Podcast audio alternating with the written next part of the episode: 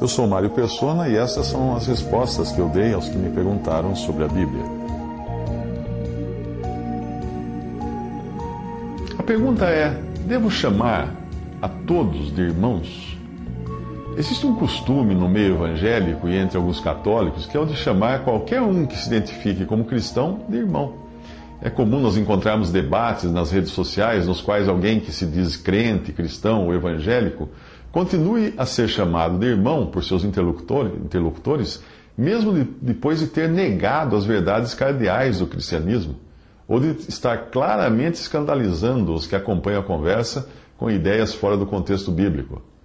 Outras vezes, o termo irmão é usado não como forma de dizer que ambos comungam da mesma fé, mas como forma de criar distanciamento, como as pessoas costumam fazer numa briga ou num bate-boca, quando passam a chamar o adversário de senhor ou senhora.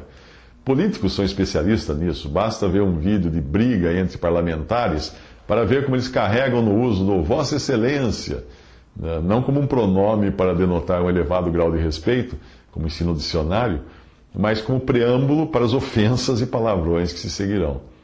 O que dizem as Escrituras sobre nossa maneira de tratar aqueles que se dizem irmãos, porém negam a sã doutrina? Ou são insubordinados às decisões da igreja ou da assembleia? Ao revelar os princípios que deveriam reger a autoridade do Senhor na assembleia, Jesus deixou claro que existiria um momento quando um insubordinado, dentre os irmãos, deixaria de ser tratado como irmão para ser tratado como incrédulo ou infiel. É o que diz o texto bíblico. Ora, se teu irmão pecar contra ti, vai e repreende-o entre ti e ele só. Se te ouvir, ganhaste a teu irmão. Mas se não te ouvir, leva ainda consigo um ou dois, para que pela boca de duas ou três testemunhas toda a palavra seja confirmada. E se não as escutar, dize-o à igreja. E se também não escutar a igreja, considera-o como um gentil e publicano. Isso está em Mateus 18, 15 a 17. É disso que Paulo fala em 1 Coríntios 5 ao tratar da excomunhão de um que estava contaminado com pecado moral. Ele devia ser excluído da comunhão, que significa ser excomungado, da comunhão à mesa do Senhor e ser tratado como alguém que estava fora. Obviamente, o catolicismo e o protestantismo acabaram distorcendo essa ação discriminatória e consideraram a excomunhão como uma exclusão do corpo de Cristo, o que é impossível ao homem fazer, já que nenhum verdadeiro membro de Cristo pode ser arrancado do seu corpo, que é a igreja. A questão aqui é apenas no âmbito administrativo e da comunhão prática na terra, não no céu. Paulo escreve em 1 Coríntios, capítulo 5: Já por carta vos tenho escrito que não vos associeis com os que se prostituem. Isto não quer dizer absolutamente com os devassos deste mundo, ou com os avarentos, ou com os roubadores, ou com os idólatras ah, porque então vos seria necessário sair do mundo. Mas agora vos escrevi que não vos associeis com aquele que, dizendo-se irmão, for devasso, avarento, ou idólatra, ou maldizente, ou beberrão, ou roubador, com o qual nem ainda comais. Porque que tenho eu em julgar também os que estão de fora? Não julgais vós os que estão dentro, mas Deus julga os que estão de fora. Tirai, pois, dentre vós a esse iníquo. 1 Coríntios 5, de 9 a 13. Repare que ele faz uma ressalva no tratamento para com os incrédulos, chamados aqui de devassos deste mundo, por saber muito bem que seria impossível viver no mundo separado fisicamente deles. Afinal, nós precisamos estudar, trabalhar, conviver com colegas, chefes e parentes incrédulos, e não há como fugir disso. Os sistemas monásticos importados pelo catolicismo das religiões orientais tentam fazer uma separação física dos incrédulos e isolando seus religiosos em mosteiros inacessíveis. Mas a doutrina dos apóstolos ensina que o tratamento com rigor deve ser reservado aos que, dizendo-se irmãos, viverem em pecado que desonre o nome que carregam. Ações assim nunca são por falta de amor, como também não é a disciplina de um, de um pai para com o seu filho, mas elas têm por objetivo fazer com que o transgressor se envergonhe do seu modo de ser e possa se arrepender de seus caminhos e ser restaurado à comunhão com os irmãos. Mas enquanto isso não acontece, ele não deve de maneira nenhuma ser chamado de irmão. E todo contato que vá além do absolutamente necessário deve ser evitado. Uma passagem diz: porque o Senhor corrige o que ama e açoita qualquer um que recebe por filho.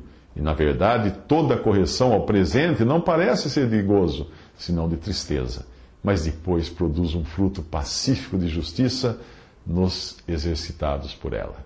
Isso está em Hebreus 12, versículos 6 a 11. Pelo fato de muitos de nós termos vindo de uma tradição católica, somos sempre muito bonzinhos na hora de tratar com as pessoas por acreditarmos que todos somos irmãos ou que não devemos julgar uns aos outros. Porém, a palavra de Deus ensina outra coisa. Devemos sim julgar as más ações das pessoas, suas doutrinas, o que, o que elas falam, apesar de não podermos julgar o seu coração. O Senhor ensinou os seus discípulos a tomarem cuidado com o fermento ou doutrina dos fariseus, e também a não agirem do modo como eles agiram, o que por si só prefigura fazer um julgamento. O julgamento pode ser tanto individual quanto da Assembleia, uma vez que tivermos claro diante de nós que estamos lidando com alguém que, dizendo-se irmão, comporta-se de maneira contrária às Escrituras, devemos nos apartar de tal pessoa e também deixá-lo de chamar, deixar de, de chamar, de chamá-lo de irmão. Como o Senhor ensinou, nós devemos considerá-lo gentil e publicano, que era a forma de um judeu enxergar um não-judeu ou impuro. Essa separação é profilática, isto é, ela tem por objetivo evitar a contaminação e permitir que fiquemos uh, preparados para toda boa obra, como fala 2 Timóteo 2, 21. O que não acontece se estivermos ligados às pessoas erradas. Paulo escreve: Não sabeis que um pouco de fermento faz levedar toda a massa? Evidentemente, somente o Senhor conhece os que são seus, porém a parte que me diz respeito é agir de acordo com o que diz a continuação da passagem lá em 2 Timóteo 2. Qualquer que profere o nome de Cristo, aparte-se da iniquidade. Ora, numa grande casa não há somente vasos ou pessoas de ouro e de prata, mas também de pau e de barro. Uns para honra, outros, porém, para desonra, de sorte que se alguém se purificar ou se separar dessas coisas, será vaso para honra, santificado e idôneo para uso do Senhor e preparado para toda boa obra. Isso está em 2 Timóteo 2, de 19 a 21. Vamos imaginar uma aplicação prática dessa questão de chamar ou não de irmão alguém que esteja causando escândalo, ou por negar doutrinas fundamentais da Bíblia, ou às vezes até por ser legalista ao extremo, como os fariseus, e querer colocar as pessoas debaixo de um julgo. A partir do momento em que ele faz isso em um bate-papo numa rede social e você continua a chamá-lo de irmão, até para tentar apaziguar os ânimos ou ser educado, a impressão que dará aos incrédulos que estiverem acompanhando a conversa é que você e eles são farinha do mesmo saco. Aí, o incrédulo irá pensar: ah, é isso que é ser cristão? É? É isso que é ser irmão? Muito obrigado, mas eu quero ficar bem longe desse evangelho.